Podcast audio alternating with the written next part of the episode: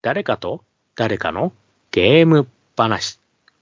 はい。ということで始まりました。誰かと誰かのゲーム話でございます。この番組は私、もちおと、そして、はい。皆様こんばんみ。私、カステルでお送りいたします。はい。ということで、カステルさん、今回もよろしくお願いします。はい、お願いします。さあ、じゃあ、それではですね、今度は、えっ、と、月の後半回という形になりますので、はい今。度はカステルさんの方の、えっ、と、話になりますが、はい。今回は、はい。今回はですね、えっ、と、またかと言われる部分もあるんですが、ちょっとアナログゲームのですね、えー、大御所、えー、う、うのについてですね、またちょっとお話しさせていただこうと思っております。うの？はい。これ何回目かな？何回目かっていうか話もするんですけれども、実はですね、うのってあの、うん発売開始からもう50年以上経ってるんですけれどうも、んうん。未だに新作が出てるんですよ、実は。まだ出てますか？まだ出てるんですよ。で、今年もですね、えっと、ちょっと新商品を2作品ちょっと見かけたものでして、改めてですね、ちょっとここ数、あの、1年2年で発売されてる UNO についてですね、ご説明させていただきたいなと思って、ちょっと今回取り上げていただき、え取り上げさせていただきました。っていうか、ちょっと待ってください。あの、はいうのって、はい基本ルールははい。かなりシンプルじゃないですか。はい。どこをいじるんですかっていう感じですよね。そうですね。で、一番基本のですね、あのー新作公開っていうのはキャラクターコラボなんですよ。あ、なるほど。はい。で、一応今年と去年でで、去年今年で出てるのが、はい。えーそう、スーパーマリオおおと、あとドラゴンボールがコラボで今回出てるんですね。ドラゴンボール？はい。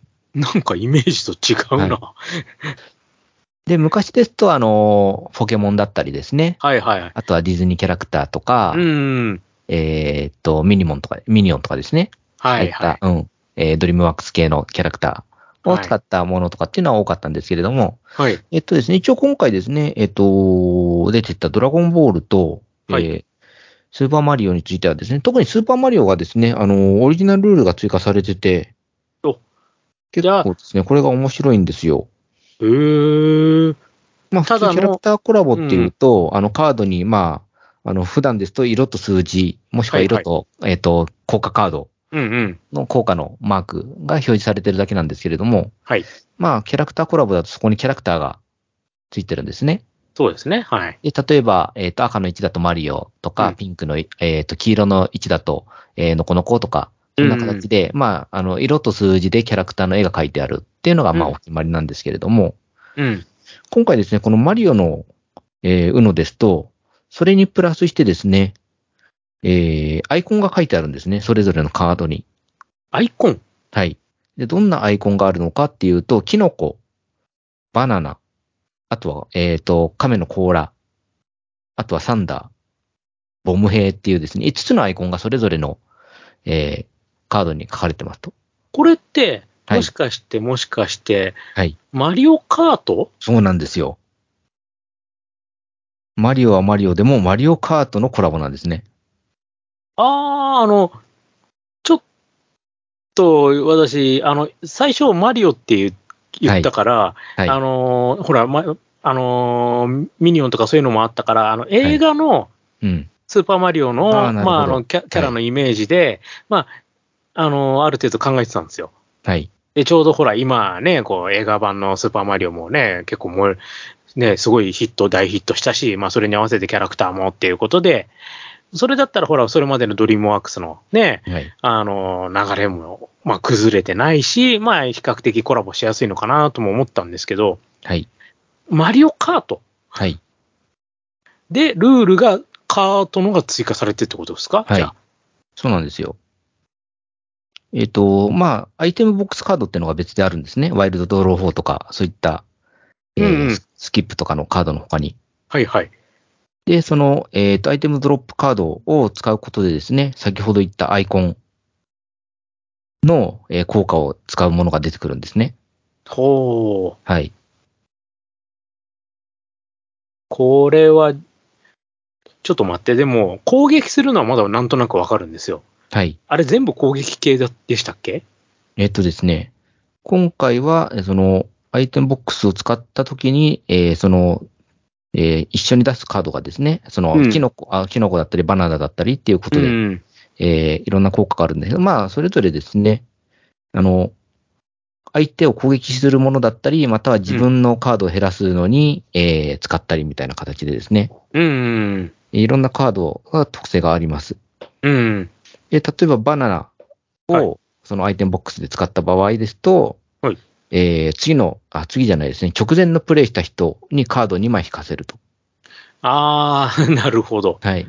はいはい。ドロー2の場合だと。と、次の人なんですけれども、そっか。はい。攻撃相手がそうなんです。アイテムボックスのバナナだと、前の人なんですね。はあ、なるほど。はいじゃあ、その辺使いこなせば、どっちに攻撃するかとか、それが変わってくるってことですね。そうなんですよ。しかもこれがですね、このバナナっていうのがあくまで直前の人の人に2枚ドローっていうルールでして、あ、スキップで直前飛ばそうなんですよ。スキップで飛ばされた人は影響を受けないんですね。なるほど。はいあくまで直前なんですね、そこはそうなんで。すよ。はい。ほー。なるほど、なるほど。はい。で、他で、他にはですね、攻撃カードとしては、えっと、亀の甲羅ですね。緑甲羅ですと、えっと、相手を一人指定して、その人に一枚引かせる。あ、狙い撃ちですね。はい。で、逆にサンダーだったりすると、えっと、自分以外全員カード1枚引くと。おー、はい。威力いいですね、それは。はい。いうのもあるんですけれども、ただですね、あのー実は外れカードみたいな形でボム兵がありまして、はい。ボム兵は残念ながら、えっ、と、自分が2枚引かなきゃいけないという。あー、はい。自爆しちゃうんですね。はい。で、キノコって？はい。キノコはですね、もう一回プレイができるんですよ。あー、はいそれ、ある意味強いじゃないですか。はい。なるほどね。はい。ただまあ、ローカルプレイでですね、あの、ローカルのハウスルールで、うん。あの、手持ちのカード何枚でも、あの、まとめて出していいよ、みたいなハウスルールを使ってる人だと、あんまりちょっとメリットが出にくいかなって気はしますね。うーん。なるほど。はい。へえ、じゃあこれが、はい。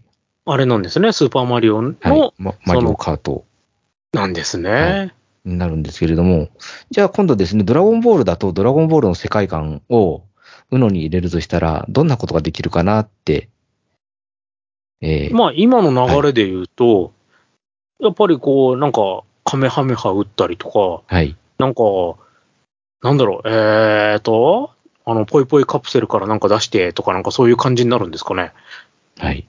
これがですね、実はこっちのドラゴンボールコラボはですね、はい。あんまりですね、そのドラゴンボールならではの、えっ、と、オリジナルルールっていうのはプラスされてないんですよ。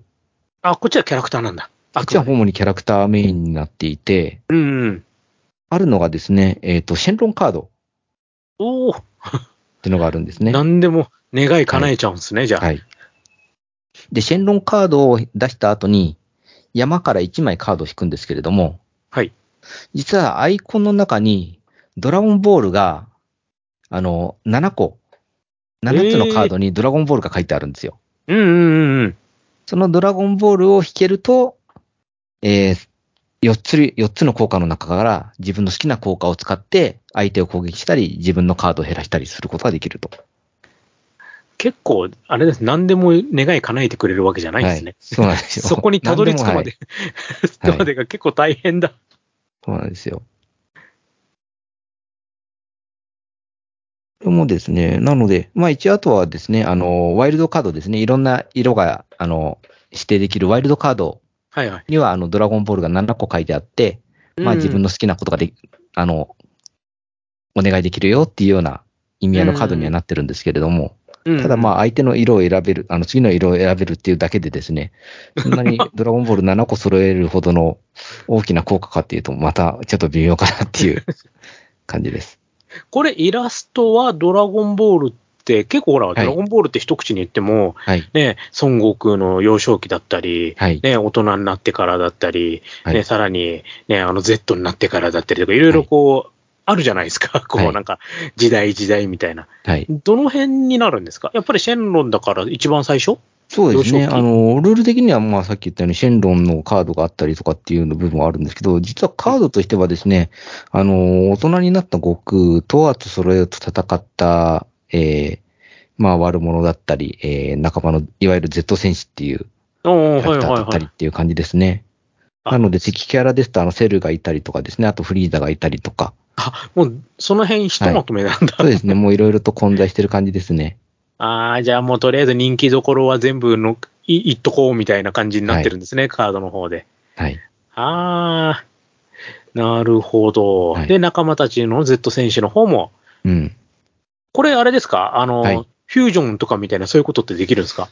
特にですね、そのあたりもハウスルールで作ったら面白いのかもしれないですけれども、うん。なかなかですね、これは本当にキャラクター、本当にドラゴンボールが好きで、で、うのも持ってなくてって人だったら買ってもいいんですけれども、うん。まあ個人的にはうの持ってるんだったらわざわざこのうのドラゴンボール Z、あ、Z ってついてますね。カーあ、ドのタイト Z ル。なんだ。はい。Z ついてるんだ。はい。なので、まあ、わざわざうの持ってるんであれば、無理にちょっとこちらを追加で買わなくてもいいかなというようなゲームではあります。なんか、スーパーマリオの方があれですね。そうですね。うん。なんかこう、ゲームのなんかこのプレイの感じが、ね、かなりこう、変わるのはどっちかというと、はい。うん、マリオだななんか。はい。なんかね、もうちょっとなんかドラゴンボールだからはっちゃけてもよかったのかもそうなんですよ。なんかさっき言ったように、確かに言われたように、あの、フュージョンとかそういった、あの、なんか独自のものを使ってもよかったかもしれないですね。ね、はい。こう、ね、しかも Z ってついてるなら、なおのことね、なんかいろいろやれそうな気はするんですけど、だってこれ別に海外には出さないでしょ？こういうのって。はい。国内オンリーでしょ？はい。多分。そしたらなんかね、こう、あ、でも、あちなみにこれってちゃんと、はい。あのー、うのだから待ってる？もちろんです。あはい。バンダイから出てるとか、そういうオチはないんですね？オチはないです。あの、すべて今回は、あの、待ってるのホームページを、あの、元に紹介もしておりますので。ああ、なるほど。はい。じゃあ、あれなんですね。いこう、そっか。まあ、あ待てるとして、こう、ある程度、こう、ゲームバランスとかそういうのを鑑みて、こういう感じにはい味。付けっていう、なってるんですね、じゃあ。はい。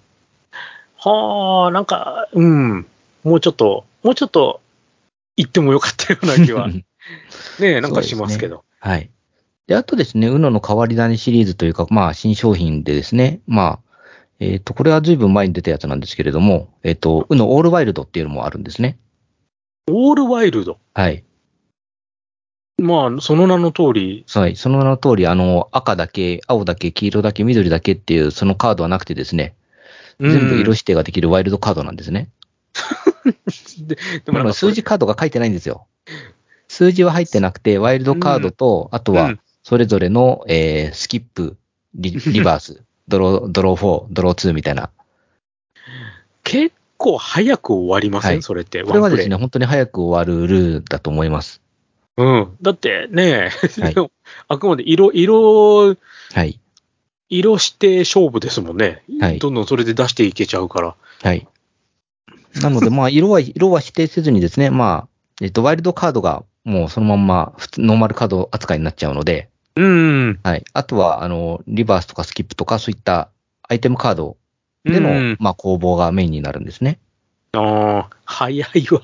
はいど。ちらにしても早いわ、それ。はいで、今回のこちらの、えっ、と、オールワイルドはですね、その攻撃、アイテムカードがですね、攻撃に、えーしやすいようなカードとしてですね、設けられていて、うん。普段ですと、えースキップ、リバースは、まあ、ノーマあの、普通にあるんですけれども、うんうん。えっ、と、こちら大人数用のプレイを想定してて、ダブルスキップっていうのもあるんですね。おっと。はい。ダブルスキップで2人飛ばすっていうのもあったり、あとは、うんえっ、と、ドロー2もですね、あの、ターゲットドロー2と言って、指定した相手に2枚。わ、ちょっと、ちょっとえぐい感じですね。はいターゲットって。はい。え、じゃあこれプレイ人数じゃもう、はい。プレイ人数はにあの、普通に2から10人です。でもこれ、せめて4、5人欲しいですよね。そうですね。やっぱりや、2人3人だと面白くないので、うん。大人数で盛り上がるのに、まあ、特化した UNO というふうに見てもいいかもしれないですね。うん。うん特に今回ですね、この攻撃が本当に相手を否定して2枚っていうのと、あとですね、あの、フルチェンジ、あの、相手を指定して交換できるっていうのもあるんですね。ああ、はい、手も自分の手持ちのカードと相手の手持ちのカードを交換するっていうのも、これも相手を指定して、うんあの、うん。交換できるので、これじゃあもう、あと1、2枚とかになったらなんかすごい狙われそう。そうですね。ああ、だから、す結構攻撃的な組み合わせですよね。はいその、カードの選択が。うん。それは、あでもあれか、逆に時間かかるか、これ。そうですね。終わりそうで終わらないあの終わりそうで終わらないっていうのは正直あると思います。あの、残り2枚、多分うん2枚、1枚にになった人たちをどう食い止めるかっていうのが、あの、ポイントになってくると思うので、で、これあれですもんね。多分、その、最初になんかあと2枚とかになった人とか絶対集中砲火きますよね。はい。で、その瞬間だけなんか一瞬こう、ほ、他の人たちがこうなんか、ね、連帯感ができちゃって、はい。上がらせねえよ、みたいな感じになりますもんね。はい。なので、このオールワイルドについてはですね、まあ、UNO のゲームルールに特化してるし、UNO のカードもにもを使ってる部分はあるんですけど、まあ、若干、ありうな感じはする UNO にはなります。でも出してるのは公式。出してるのはもう公式マテルです。これがすごいよな。はい。公式自らそれやっちゃってるんですもんね。はい。なかなかですよね、それってね。そうですね。というのが大体ですね、去年ぐらいまで出てたものなんですけれども、まあ、今年見かけた新商品があと2つほどありまして、お、こっから、こっからが今年。そうなんですよ。はい。で、今年になってもまた2つ新商品が出てるんですね。UNO って。いろいろいじります本当にね。手を変え品を変えですごいなと思うんですけれども、うん。えっと、まずですね、残りの2つのうちの1つなんですけれども、フロフレックスと言いまして、フレックス？はい。フレ、フレックス？はい。こちらがですね、えっと、まあ、面白くてですね、えっと、まあ、簡単に言うと2色あるんですよ。1つのカードに。?2 色？ああ、はいこうなんか斜めにこうカットしてみたいな感じの。はい、はい、はいメインカラーと、あとはサブカラーみたいな形で、はい。はい、は2い。色ありまして、はい。で、例えば、えっと、赤と青のカードを手元で持っていて、うん。赤のカードが場に振られてたら、そこで、えー、チェンジって言いながら赤を出すと、次からは青のカードになると。ああ、なるほど。いうような形になるんですね。で、なおかつ、そのチェンジをするときにフレックスって言って使うんです、やるんですけれども、はい。そのフレックスを、あの、使うときには、あの、プレイ時間、プレイはですね、一人一回なんですね。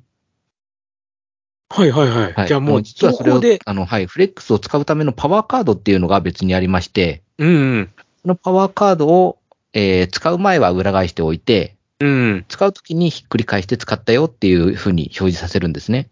はい、はい。なので、えっと、2色あるメインカード、サブカードのサブカードを使いたいときは、使いますよっていうふうに宣言をして使うことで、えーサブカードの効果が使えるんですけれども、あくまでそれは1回のみと。じゃあもう、ここ一番で、はいその、勝ち筋をこう、ある程度頭の中で考えて、ここで使ってこういけば上がれるなっていうのが見極めた段階で使わないと。そうなんですよ。はいただですね、こちらも、あの、1回のみとは言ったんですけれども、全員がそれをフフレックスを使った場合は、えーそこでオールリセットになって、また最初から全員使えるようになるんですね。うーわ、はい。かなり駆け引き熱いですね。でそうですね。なので、残り、例えば自分が残り1、あの、残りの1人になった場合ですね。す。うん。使うことで、えー周りの人も全員使えるようになっちゃうけれども、うん。はい。そこはあえて使わずに、ああの、フレックスを使わせない縛りをするとかっていうこともできますし、だって自分のね、手持ちのカードがね、わざわざそのサブの能力を使わなくてもはい。上がれるっていうふうに自分の中で判断したら、はい無。理してその効果使わなくてもいいんですもんね。そうなんですよ。で、例えば先ほどは数字の場合は色2色って言ったんですけれども、うんうん。いわゆる、あの、効果カードですね。アイテムカードはいはいについては、その効果が2通りあるんですよ。わ、これ使いたいじゃないですか。はい絶対これどっちかというと、数字よりも、そのなんかその効果の方で自分だったら使っちゃうな。はい。なので、例えばワイルドドロー4とかがやっぱりわかりやすいんですけれども、うんうん。普通にワイルドドロー出すときは、まあ、隣の人に次4枚うん。になるんですけれども、えーフレックスで使うと、えー指定した相手を4枚引かせることができたりとかですね。ああ、これやっぱ使う使わないがやっぱはい。出てきますね。これは駆け引き。うん。はい。で、あとは色違いのワイルドカードですね。うん。はい。ワイルドカードもフレックスを使うとですね、これが、あの、全員に2枚っていうカードに変わるんですよ。使いたい。はい。それはもうちょっと自分が絶対有利になるじゃないですか。はい。ただ、早めにそのカードを使うと、別の人が同じカードを持ってて、フレックスを使ってないと、そっかそっかそっかそはい。そこでまた逆転、あの、逆襲されてしまうこともありますし、うん。っていうこともあるので、このフレックスのカードっていうのが結構使い、あの、使うのは、使い時が鍵になるかなと。これ、あれですね。私だったら、ゲーム始める前に、ちょっと一通りカードを見とかないと、どんなフレックス効果がそれぞれあるか、うんある程度把握したいですね。そうですね。うん。で、それを把握しといた上で、こう、実際ゲームやった方が絶対駆け引き面白くなるような気がするんですよね。そうです。うん。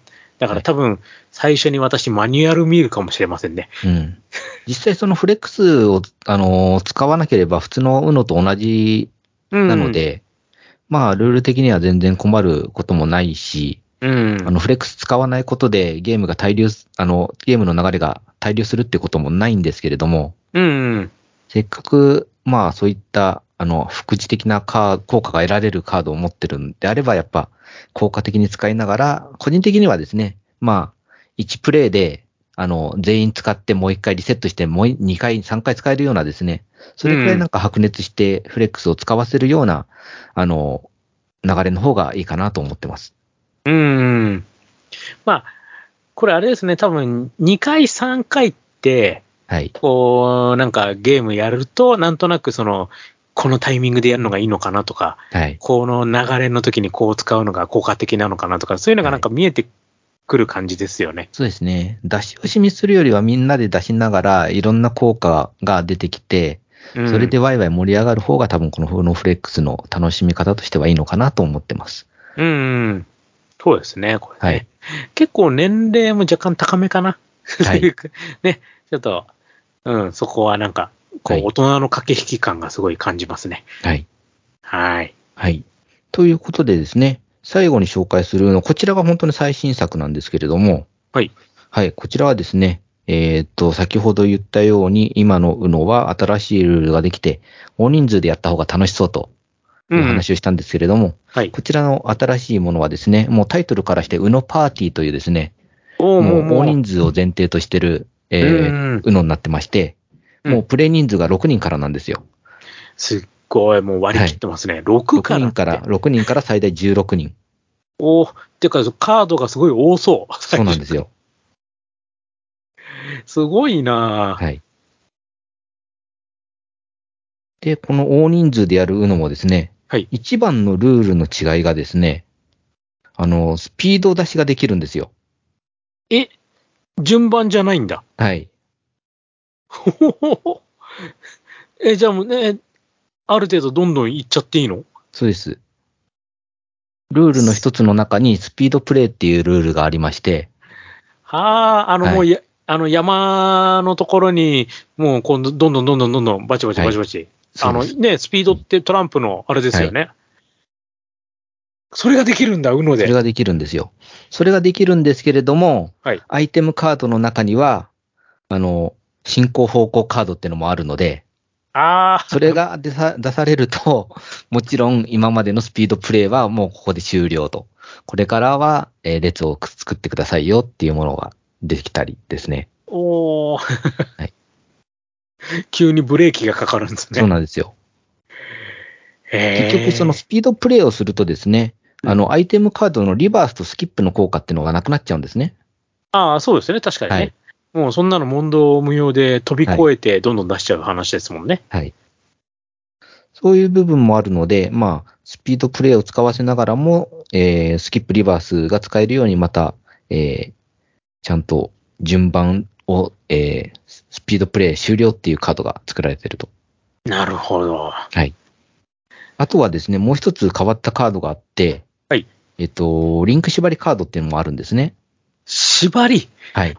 こちらの縛りなんですけれども、まあ、はいリンク縛りって言って、ペアを作るカードになるんですよ。ほうほこのカードを出すと、あの、出した人は好きな二人にですね、その、しリンクカードを渡しまして、う。うん。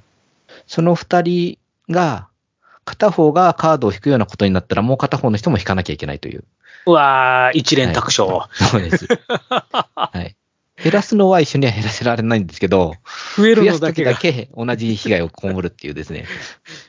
ちょっと、なかなか辛いっすな、それはいは。。なので、カードがなくて引くっていうだけじゃなくて、ドロー2食らった場合もですね、おお あの、はい。リンクになってるから、残念ながら取らなきゃいけないっていうものだったりもあります。はーい。やっぱ大人数だからこその、はい。かっあれですね、その、はい特有のカードになってるんですね。やっぱそういう方がより、こう、いろいろ巻き添えがあった方が、まあ盛り上がりますもんね。はい。はあ、なるほど。そしてですね、あとはこちらのそのパーティーの中で変わったカードがもう一つ、もう二つですね、ありまして、はい。一つがですね、指差しカードっていうのがあるんですね。指差しカード？はい。指差しカード、これは本当にあの、6人以上のうのパーティーだからこそのルールなんですけれども、はい。この指差しカードを出すと、出した人が、あの、カウントダウンをするんですね。3、2、1と。ほいほいほい。はい。で、3、2、1、0のタイミングで、えっ、と、メン、あの、プレイヤーは、誰か一人を指差します。はい。はい。で、指さされた数の分だけカードを引くっていう。おー、でもしかしたら誰にも刺されなかったら引かなくていいしなかっ、たはい。買ったじゃら、取らないですけど、周りから全員刺されたら、はい、その分、刺された分だけカードを取ると。これでも絶対ね、あとの残り手持ちが一番少なそうな人を指しますよね。はい。それは、きついなはい、もう、まさに上がらせないぞカードですよね。そうですね。はい。またはそういった、あの、一番少ない人にみんなで行くだろうから、二番目に少ない人を、えーあえて狙うとかですね。ああ、そうかそうかそうかそうか。はいそうか。で、そういった、はい、そういった逆読みをしたせいで、2番目に少ない人台に集中して、一番少ない人があんまり被害被らなかったりとかっていうのも、また出てくるかもしれないです。これ、結構、はい。しかもカウントダウンの間で考えなきゃいけないですもんね。そうです。あの、誰が何枚持ってるかっていうのは、多分普段プレイしてる時だとあんまり気にしてないと思うんですけれども、うんその指差しになった時にいきなりカードを見るんですが、多分、隠しそのますよね。時には、あの、多分皆さんカード広げてないで、うんパッと畳んでしまうと思うので、その状態だと誰が何枚持ってるか分かりにくいと。うん。なので、この UNO パーティーの時は多分他、あの、普段の UNO に比べて、周りの人が何枚持ってるかっていうのも気にしながらうん。やるようになるのかなと。結構チラチラ見ながらやる感じですね。はい。ああ、あとはですね、こちらパーティールールの一番、これがですね、私、あの、一番、え今回のこの UNO パーティーで変わった面白いカードだなと思ったやつがあるんですけれども、はい。はい。ワイルドミニアム攻防戦ってのがあるんですね。ワイルドミニアム攻防戦？はい。このカードを使うとですね、はい。今まで出てたカードと、もう一つ別の山を作って、はい。そこで、えー、カードを捨てていくような形になるんですね。え、え、ってことは捨てるところが2はい。箇所捨てるところが今度新しく作られるんですけれども、はい。その新しく作った山の捨てるルールっていうのが、あの、同じ色のみなんですよ。ああ、色縛り。はい。はい。色縛りになっていて、うんで、色縛りでみんな、例えば、えーそのワイルド、えーミニヤマ工房のカードを出して、うん。その人が、じゃあつ続いて手持ちのカード赤を捨てますと。うんうん。そうすると、もうその、今度はそこのミニヤマで、えー型がつくまで、決定がつくまでやっていくんですけれども、うん。なので赤を持ってる人がずーっとやビシバシやっていって、うん。赤を持ってない人が、えーそこのゲームのミニヤマの負けになるので、そのミニヤマを全部引き取るっていうことになるんですね。おー。なんか、あれですね、パーティーだからかもしれないけど、なんかかなりはい。カードの行き交いが激しいですな。そうですね。あのー少ないカードをチクチク食らうっていうよりは、あのードカンですね溜まったカードがドカッとくるような。うん。はい。まあでも確かにその方が盛り上がりますよね。はい。で、それが、しかも、ね、1回2回じゃなくてしょっちゅうゲーム中の中でね、こう起きるわけだから、はい。だからすごいワイワイワイワイ。あー、来たーとかなんか騒ぎながらやる分にはちょうどいいという。そんな感じですね。はい。実は際、いウノパーティーもですね、うんあの、まあ、こんな風な形で、あの、若干プラスされたルールが、あ、あの、あるの、あったり、あとは、あとは新しいカードがあるので、うん。いきなりこれでプレイしようというと、ルールがちょっと覚えるの大変だったりとかですね、うんうんうん。あの、ちょっと見直しをしたりとか、する必要があるんですけど、そこがやっぱり基本のなってる、ムロっていうのが誰でも知ってる。部分があるので、新しいルールが2つ3つ入ったところでですね、うん。多分1回2回プレイするだけで、もう皆さん覚えられると思うんですね。うん。はい。それがもうあれですね、ブランドの強みですそうですね。だから、マテルさんもですね、あの、うのというゲームに、その、あぐらをかかずにですね、いろんなルールを出しながら、小出し小出しで、小出し小出しっていうのもまあ失礼なんですけれども、うんうん。あの、まあちょっと手を変え品を変えしながらですね、あの、今年になっても新商品を販売してると。うん。はい。なるほど。あれでもおもちゃショーの時自分気がつかなかったな。出てたかな？いやでも出てたんだろうな。ちょっとなはいちょっとそこまで見なかったな。あの、ついついいつもあの、ウノアタックのバララララっていっぱい出てるのとか、ああいうのでこう、わーわーわーやってたんで。はい。でもやっぱすごいですよね、ほんとね。あのーこう、毎回毎回、はい。ね。毎年出てるってすごいですよね。本当にすごいなと思うんですよ。あうん。の、確かにメガハウスさんとかもあの、オセロの、うん。あの、カラーを少し変えたりとかですね、キャラクターコラボをしたりみたいな形で出してはいるんですけど、うん正直、オセロだと、そんなに大幅なルール改定もないですし、プラスルールってのもないんで、うんうん。まあ、あれはもうルールがシンプルだからこそ、長く続くゲームだっていうのももちろんあるんですけど、うんうん。ルールを加えながらもう、出し続けてるのははい、出し続けられるっていうのはやっぱりすごいなと思うんですね。そうですよね。はいで、まあ、カードゲームだから、まあ、そこまで値段も、はい。だいたいそうですね。2000円ぐらい？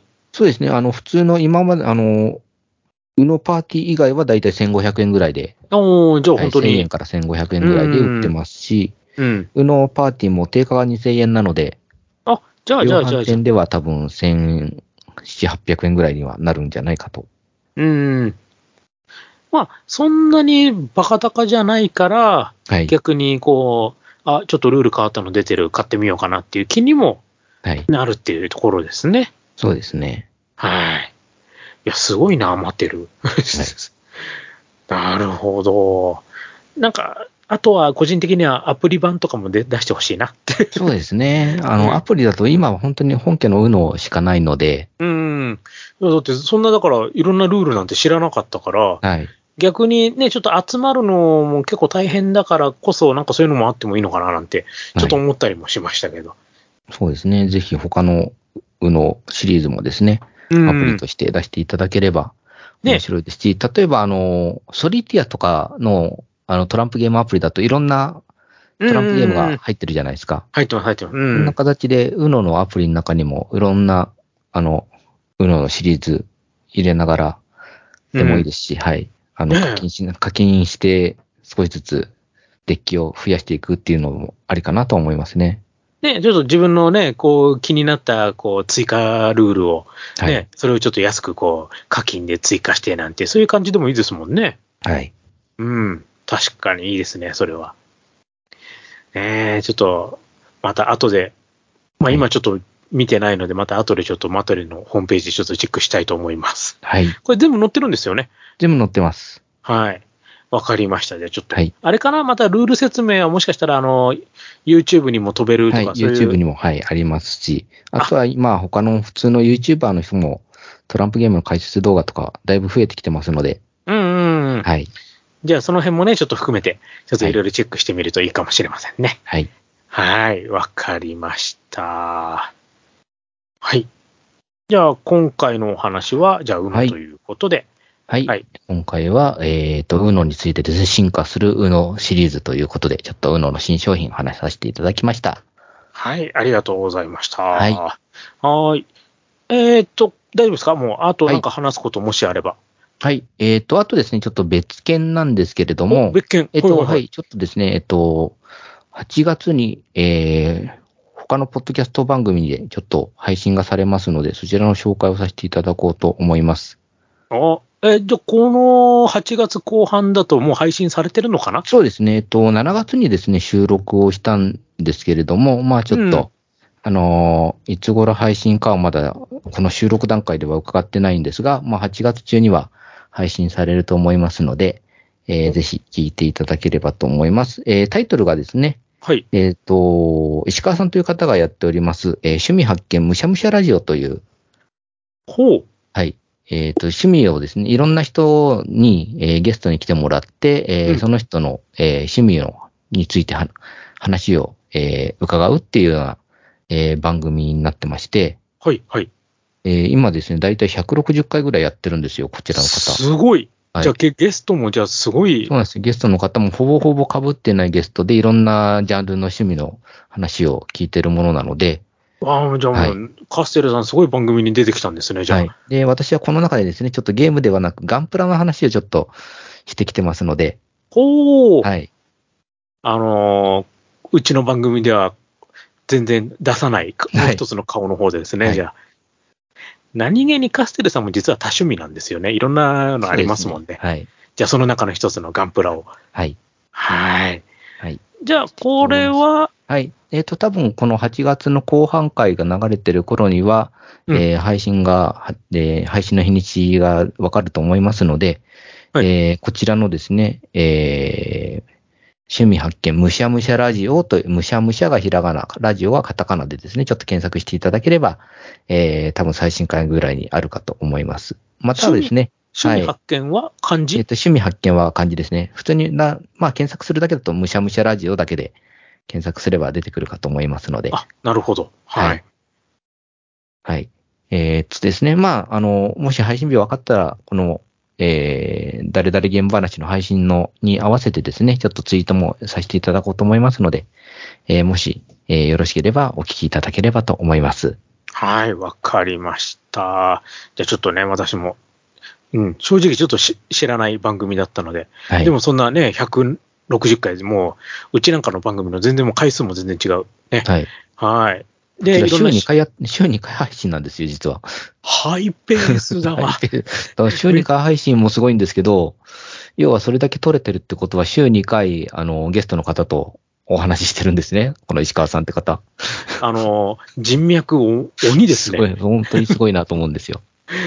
ねえ。もういろんな人に声かけまくってんのかな。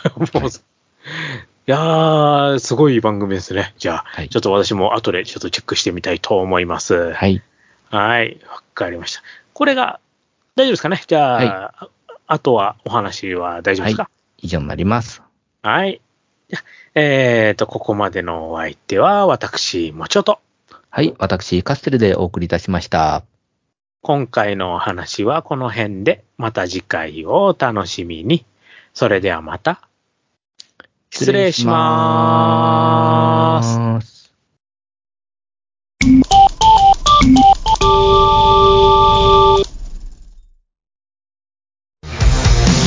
世界が認めたジャパンオリジナルカーエンターテインメント映画アライブフード監督の下山天です。本編プラス100分を超える特典映像驚きの映像もついてます。車に興味がない方も絶対楽しんでいただけますし車好きの人はもうお宝物になるはずです。皆さん現在ブルーレイ DVD が発売中です。お見逃しなく。誰かと誰かのゲーム話では、皆様からのお便りをお待ちしております。ツイッターのハッシュタグ、誰々ゲーム話でつぶやいてください。番組内で紹介させていただきます。また、メールでのお便りも募集しています。m, o, c, h, i, o, g, a, m, e, d, a, i, s, u, k, i, d, x アットマーク yahoo.co.jp もちよゲーム大好き DX アットマーク yahoo.co.jp となります。